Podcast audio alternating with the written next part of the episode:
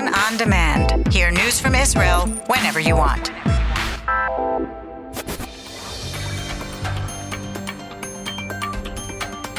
You are listening to the English language news of Kan, the Israeli Public Broadcasting Corporation.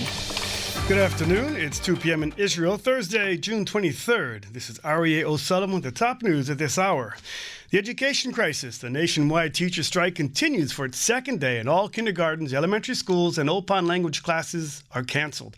A number of local authorities, however, will operate kindergartens. This is the, as the first meeting takes place between the head of the teachers union, Yafa Ben David, and Kobi Ben Matan from the finance ministry to discuss wages.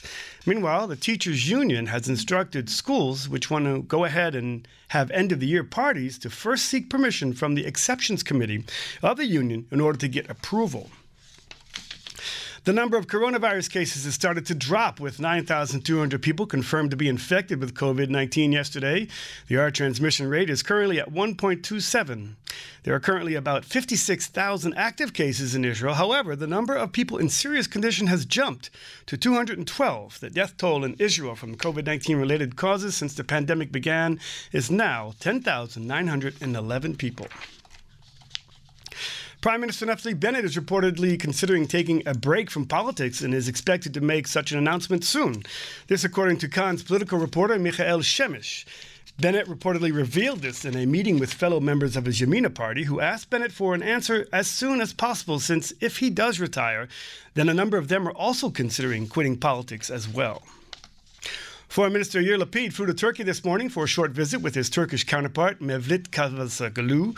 They are slated to discuss cooperation on thwarting Iranian attempts to harm Israeli travelers in Turkey as revenge for assassinations and attacks in Iran that Tehran blames on Israel.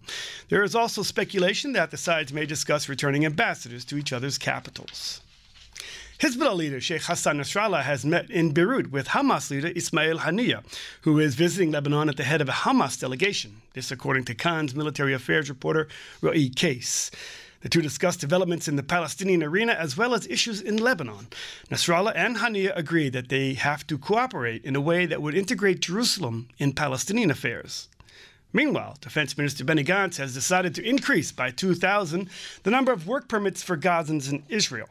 This will bring the total number to 14,000. The decision will go into effect on Sunday, contingent on security quiet. A senior police officer has been convicted with attacking protesters outside the prime minister's residence nearly two years ago. The magistrate's court in Rishon LeZion convicted Deputy Superintendent Niso Guetta, who was an operations officer in the Jerusalem district at the time. In her sentencing, Judge Einat Ron said that it had been possible to move the protesters without using force. She also blasted the demonstrators for their behavior. The police officer was filmed severely beating some of the protesters who had been protesting or demonstrating against the prime minister, then Prime Minister Benjamin Netanyahu. For the first time, the IDF will be training female soldiers for high tech jobs. The aim of the plan is to expose and encourage equal employment opportunities in high tech careers among women before they are released from their mandatory military service and give them a potential boost in integrating into Israel's private high tech sector. The Female soldiers will take a year long training course in the Army. At least 2,000 female soldiers from all sectors of the military have been invited to a conference scheduled for next week on the initiative. Also, for the first time, First time home sellers are being required to present an energy scale of their apartment to buyers. The scale will allow potential buyers to gauge the energy requirements of the houses they purchase. The Knesset Economics Committee approved the new rules, which were initiated by the Energy Ministry together with the Housing Ministry and the Ministry for Environmental Protection. The procedure is already practiced by all member countries of the European Union. The Energy Ministry said that the new rules would be would contribute to the transparency in the building industry, help com- compare energy needs of apartments, and improve building methods that protect the environment while conserving energy. Finance Ministry and the Ministry of Transportation have decided to upgrade a major section of the Highway 90 in the Arava. The upgrade from the single lane highway will be from the Nachal Shita junction until the Tzomet Ha'arava junction, a site that has been the scene of many traffic accidents. The upgrade will take place will take several years to complete, and in the meantime, passing lanes will be paved. Transportation Minister Merav Michaeli said that the highway has claimed many lives and it is vital for the residents of the region.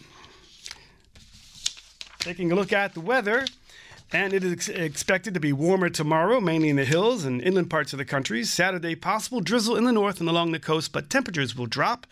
Uh, they will be seasonable for the time. Maximum temperatures for the main regions today Jerusalem 30, Tel Aviv 29, Haifa 27, Tzfat 28, and Beersheba 34, and then Eilat going up to 37 degrees. That's the news from Kan Reka, the Israeli Public Broadcasting Corporation. Join us at 8 p.m. Israel time for our one hour news program,